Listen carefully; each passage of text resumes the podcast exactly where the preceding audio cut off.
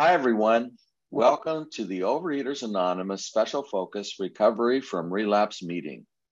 Today is Tuesday, the 13th of September, 2022, and we are delighted to have our speaker, Don B., with us today. Don was born in Iowa, living there and Minnesota growing up, and Don has lived in Orange County in Irvine for 31 years. And Don is my neighbor. I'm in Huntington Beach. So Don came into OA in January 1978. So now it's over to Don for her to share her experience, strength, and hope. Thank you so much. It's great to be here. I would just like to begin with a brief time of silence where I'm going to be asking my higher powers, loving presence, to give me the words and to have my higher powers' will be done during this time, and just give this over to my higher power. So I'm going to just take some time of silence.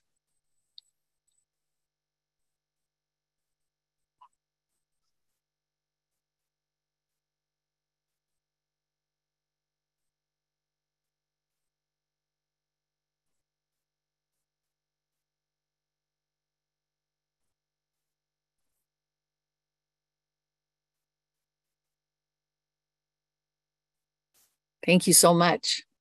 All right. Well, I am thrilled to be here with you today. It is just such a pleasure. My name is Don B., and I'm a recovered compulsive overeater. And from Southern California. And it is just a joy to be here with each and every one of you here today. I started in Overeaters Anonymous back in the late 1970s, if you can believe that. I believe it was January of 1978 when I first came into Overeaters Anonymous.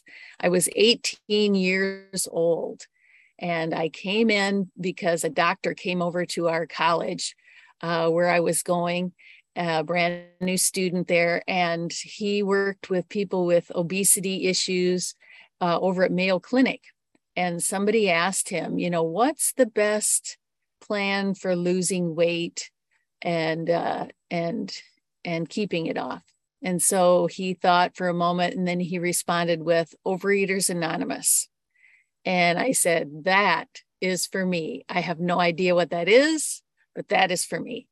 And so I found a meeting as soon as I could and started going to a meeting. And my experience is that it took me almost 35 years in the rooms before I was able to get abstinent more than 3 days here, 7 days there, 21 days once or twice, in almost 35 years. So if you think about it, failure in the program and half measures, delusional thinking, that is really my specialty. It's what I have the most experience in, and have really done a fabulous job with, is failure in the program. Relapse, absolutely. That was just like a continuous relapse. And so if you're out there and you have not gotten any extended abstinence, I am here for you today. I am here for you. You're not in the wrong place. I believe that your higher power has brought you here today. And you are loved very, very much. And that miracle is there for you. So what happened for me, I came in the rooms, and it was, like I say, it was failure. I remember, you know, just all kinds of outrageous behavior, driving down the road and throwing bags of half-eaten, cookies out the window. Okay, that's it. I'm done.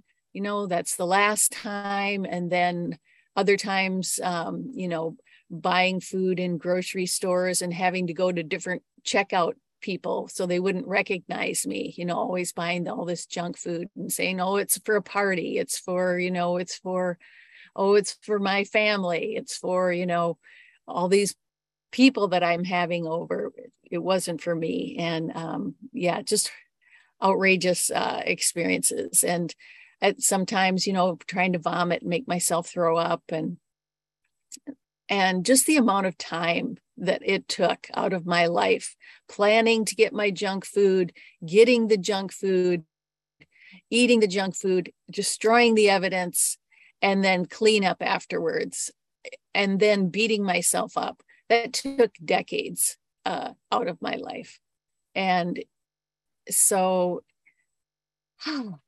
that was a horrific experience. It was like the living dead, you know, walking around, and you're there, but you're really a dead person inside, and you just want to die. At least for myself, I just wanted to die. So what happened finally, I got to the core of my being, the message that, you know what, I am going to die in this disease. I was a banana peel away from 300 pounds. And I don't know if somebody has my before picture, if they could put it on the screen, if that's possible. And this is not my top weight that you'll see. I destroyed all the pictures that were ever taken of me when I was at my top weight, because I just was so ashamed and just hated myself. And so I wouldn't let my picture be taken, or I would destroy them. But this one was taken by my son's teacher, and I don't know if that's on the screen or if it could be, but I actually have the picture here. Oh, here it comes. There it is. Yeah, so that's not my top weight, but it is a weight, and yeah, so that's me there. And again, it was taken from my son's teacher. And I'm thinking as she's taking the picture, oh, shit, somebody's taking my picture. Lovely. Yeah. So anyway. So, yeah. So I finally realized, you know what? I am going to die in this disease. And there is nothing ahead for me, but a lot more pain and a lot more suffering and an early death. That's really all I have to look forward to if I continue going down this road that I am on.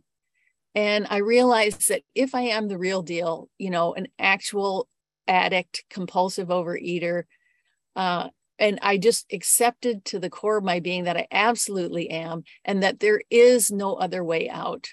Just like it says in the doctor's opinion, you know, we're on a one-way street. There are no off-ramps. We're speeding ahead, and all we have to look forward to is a lot more pain, a lot more suffering, and an early death. And there is no door number three. It's death, or it's clearly identify my alcoholic foods and put them down 100%, and grab hold of this program with all the enthusiasm that a drowning person grabs a life preserver, and work this sucker like my life depends on it, because it absolutely does. And that's absolutely what I did. I finally got it. This is a death sentence, and it has my name on it. What are you going to do, Dawn? What are you going to do? And so I clearly identified my alcoholic foods, and I put them down. And I grabbed hold of this program, like I say, with all the enthusiasm that a drowning person grabs a life preserver, and worked it like my life depended on it. I went through the literature. I took notes on the literature. I listened to all the recovery voices I could. I hooked myself up to an IV of recovery voices. I went to as many meetings as I could. I talked, I made outreach calls, and I'm an introvert, and that's really tough for me. So I just forced myself to make outreach calls. I mean, I was working this program. This was what I did. And, yes, and that was 10 years ago. All thanks be to God. I'm down over 100. I don't actually know how many pounds. It's around 120 pounds for my top weight. I'm now at a normal BMI, which means I don't need to lose any more weight. I'm abstaining and doing so happily. The food isn't calling to me. I'm not white knuckling it. It's not a struggle. It's the most loving thing that I can possibly do for my body, to eat my abstinent meals on a daily basis. I delight in my abstinent food, And it is not a struggle. And I simply never, ever, ever would have believed that I would ever get to the point where I would not be white knuckling it, where it wouldn't be a struggle, where I wouldn't be holding my breath, just waiting for this to be over. But it absolutely is the reality day after day, year after year. And it's a beautiful, beautiful thing. I am a mother. I have 4 young adult children. 3 of them have autism. One very, very severe. You can't really have a conversation with him. He just repeats, the same little phrases over and over for years. And then my 2 other ones that are a little higher functioning also have mental illness. They have schizoaffective disorder. My husband is a cancer survivor. He's now on a feeding tube. He's very weak, has ongoing chronic health issues. But the truth of the matter is, I am living a life beyond my wildest dreams. Not because my circumstances have changed, but because my attitude about my circumstances has been transformed by the working of the steps and through the relationship with my higher power. It is a beautiful, beautiful thing. And I'm here to tell you that each and every one of you deserve a life beyond your wildest dreams. And you absolutely do not leave. Please do not leave before the miracle happens, because this program absolutely works 100%. And it will be just as it says in the big book, when we put our hands into our higher power's care, our lives will be much more beautiful and amazing than we ever could have planned on our own. This is a beautiful, beautiful experience. And I am so happy to be here. So when I came into the program, I didn't realize it, but when I came in, I thought that the food and abstinence, help me lose my weight and I will be gone. I will be gone from here. I thought that's all that there was. But the truth of the matter is that that was only the tip of the iceberg. And just like an iceberg, there's this massive portion below the water. Well, that massive portion, once I got in and started really working the program, I realized that that massive portion below the water is my thinking. So it's my thinking. It's my relationships. It's my emotional sobriety. Yes, the food, the abstinence, that part of my life, the weight, that will be transformed. But the massive portion below the water, my thinking, will be transformed. And that is an amazing, amazing thing that this program has for us. So I came into the program. I had a diagram, a way of looking at life that I didn't realize, but I came in thinking, okay, if you think of a solar system with the sun in the middle and the planets revolving around the sun, I came in thinking, okay, I'm in the center and everything is supposed to revolve around me.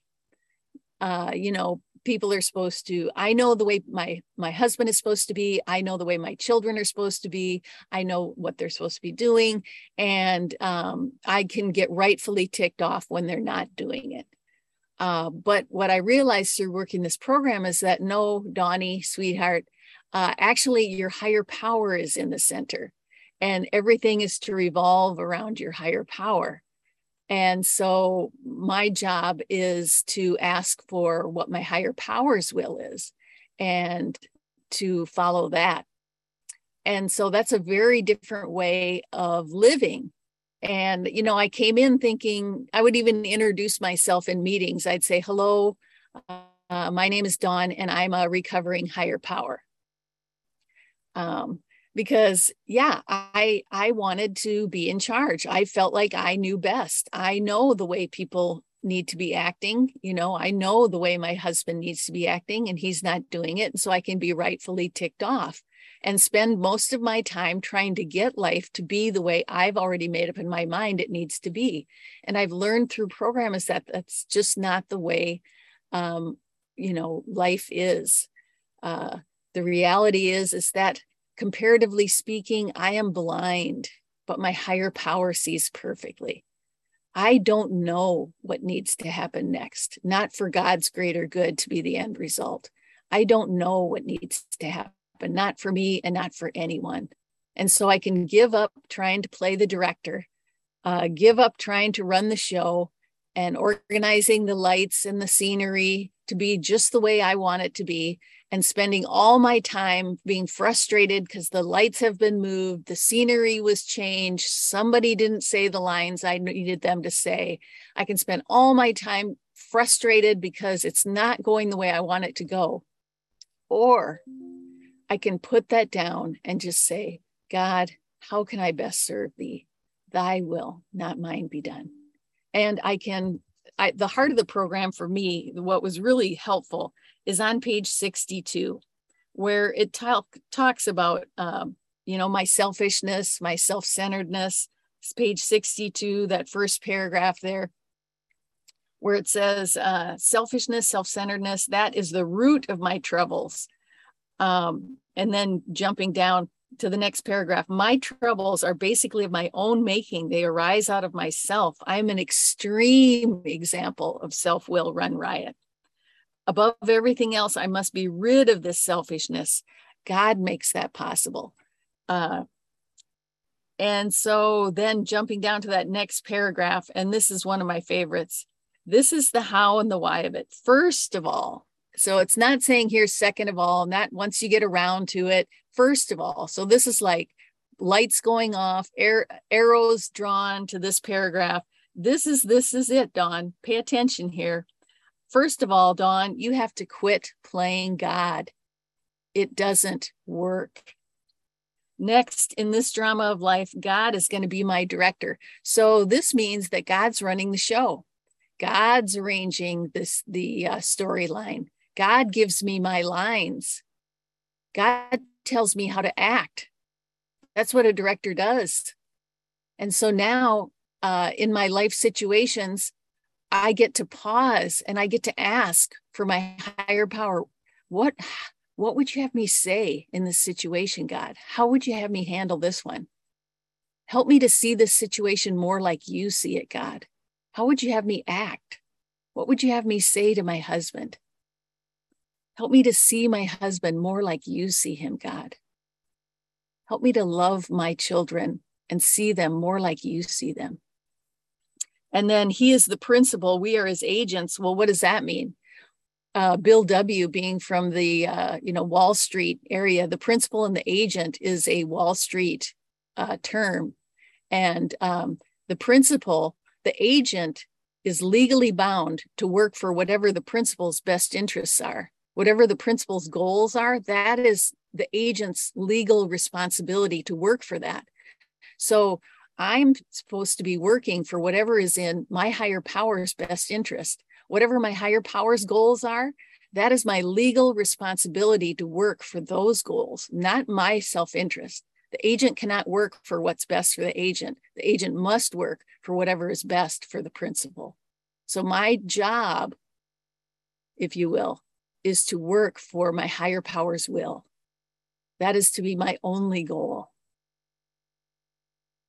And when I make my higher power's will my only goal, my whole life transforms. My actions transform. So he is the principal, we are his agents. He is the father, we are his child. So many of us, may not have had the best parents, but we're talking about the perfect parent here. So my higher power is my parent, my perfect parent, and I am my higher power's child. So I can trust that I am loved beyond what I can begin to comprehend with my mind, that I'm treasured, that I'm delighted in, that there's nothing that delights my higher power more than assuring that I feel safe and secure and loved and all my needs are met with divine abundance. So most good ideas are simple, but this concept is the keystone. So that means it's the most important thing. The keystone is the most important stone in an arch and to be able to have that arch be successful, the keystone is the most important stone. All the other stones press in on the keystone. The keystone is a wedge-shaped, often wedge-shaped in form, and all the pressure of the arch is resting on this one idea, this one stone. This is the keystone of the new and triumphant arch through which I pass to freedom. Freedom is a very weighted word with Bill W. You know, he had been in war. Those words, you know, freedom is just a very powerful word for him. And this concept of an arch, there were a lot of masoners and people who were in construction in the early, 100. And so this idea of an architectural formation is also very significant with meaning in the big book, a very important concept. So this concept is foundational. So when I sincerely take such a position, remarkable things follow. I have a new employer, So that means that I'm no longer looking for my priorities during the day and rushing around, doing what I think is most important. I'm pausing and asking, higher power, what would you have me get done today? What would you have me do today? What are your priorities for me today? And being all powerful, he provides what I need if I keep close to him and performed his work well. So I no longer need, this is telling me I no longer need to rely on my shaky abilities anymore. So even in my early days of abstinence, I'm no longer relying on my shaky abilities. I'm relying on the power of the creator of the universe. And if it's God's will for me, God is going to give me everything that I need to do that will. No good employer will send their employee out without equipping them with everything that they need to be successful. So that tells me that I can trust and rely that I'm going to be given everything that I need to do God's will, exactly as God would delight in me doing it. And I don't need to be afraid. I'm going to be, if it's God's will for me, and for me, God's will is what is most loving for me and all concerned. So whatever is most loving for me and all concerned, I'm going to be given whatever I need to do that. So in those early days of abstinence, yes, I can have a plan when I'm going to the grocery store. I cannot walk down those aisles that are troubling.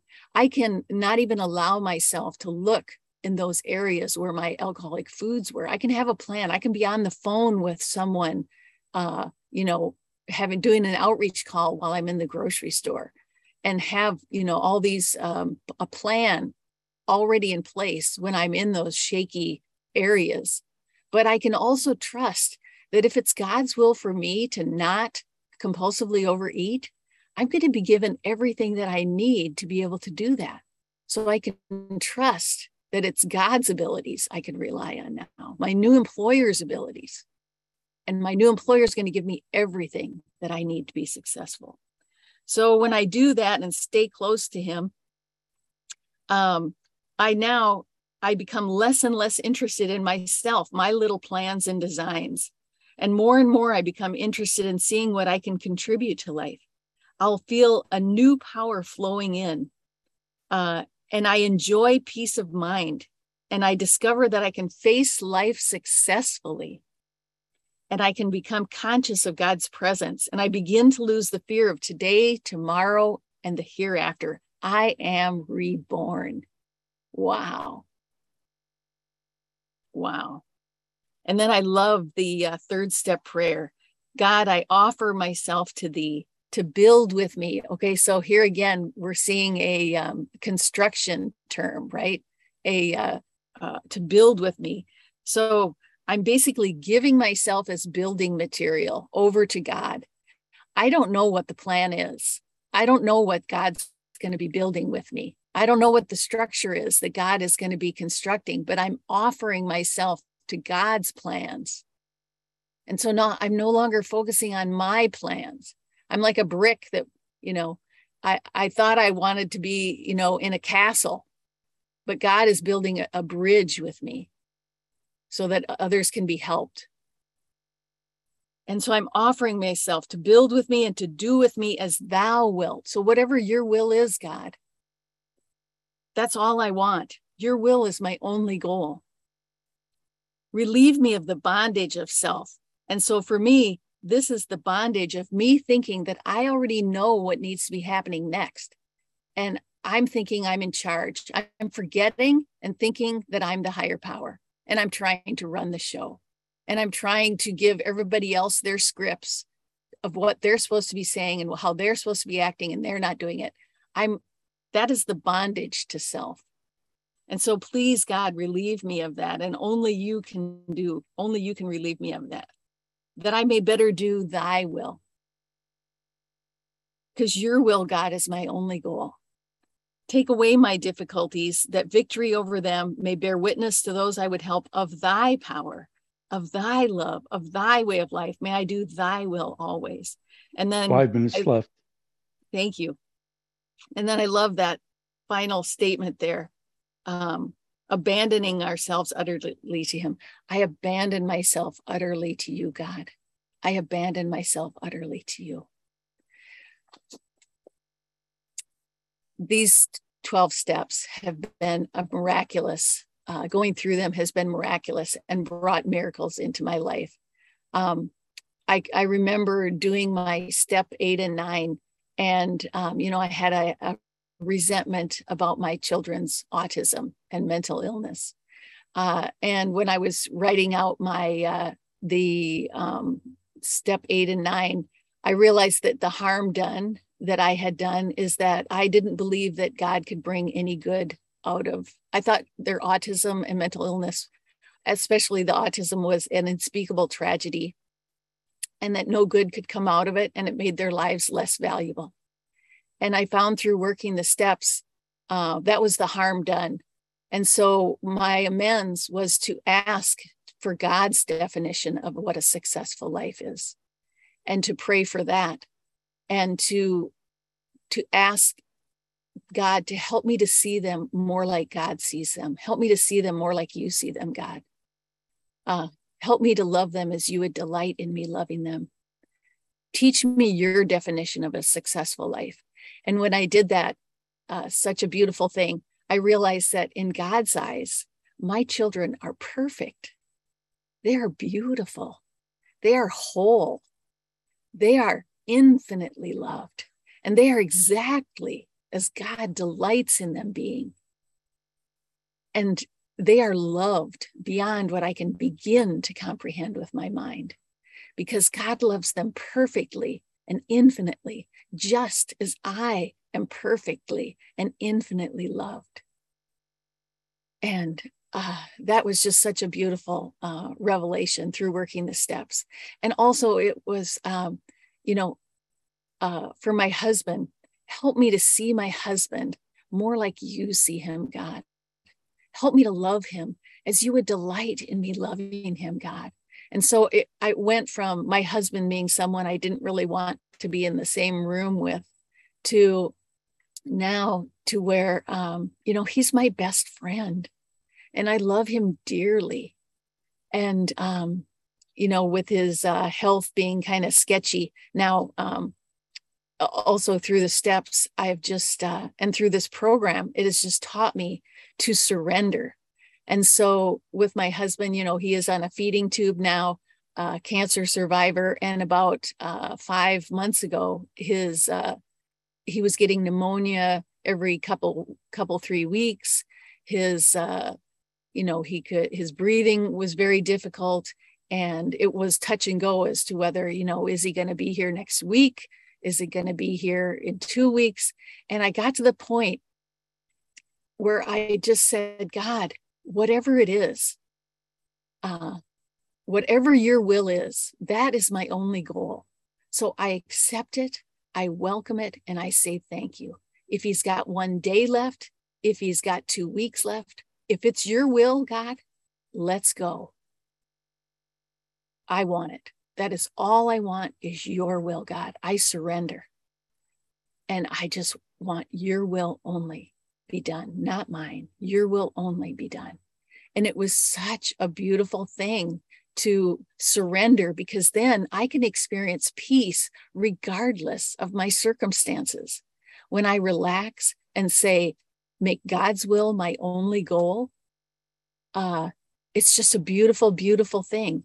I can experience this amazing peace and acceptance, and I can ask to be helpful. How can I be useful? How can I be of service to my husband? How can I be of service to my children? When God's will is my only goal, I have energy, I have new life, and I am focused, and life is a beautiful, beautiful thing.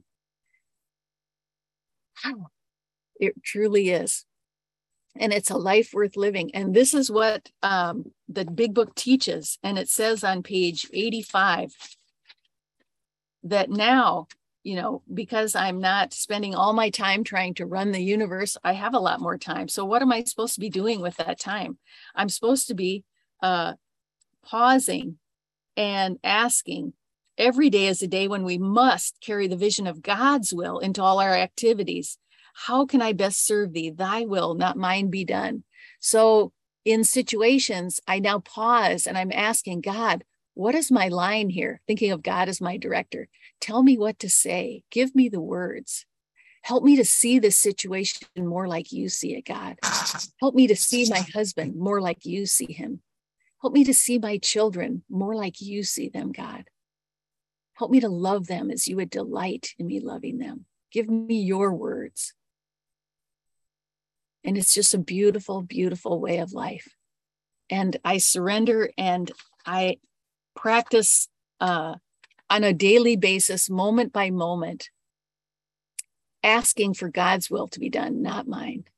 And may your will be my only goal. So with that, I'm going to pass. I know my time is up, and just thank you so much for allowing me to be here today and to talk with you. Life is a beautiful thing through these 12 steps. It's a miracle. Don't leave till your miracle happens. That's all I have. Thank you. Thank you so, so very much, Dawn. Thank you for being with us today, and thank you for your extraordinary message of experience, strength, and hope, and all of your service. Thank you. My pleasure.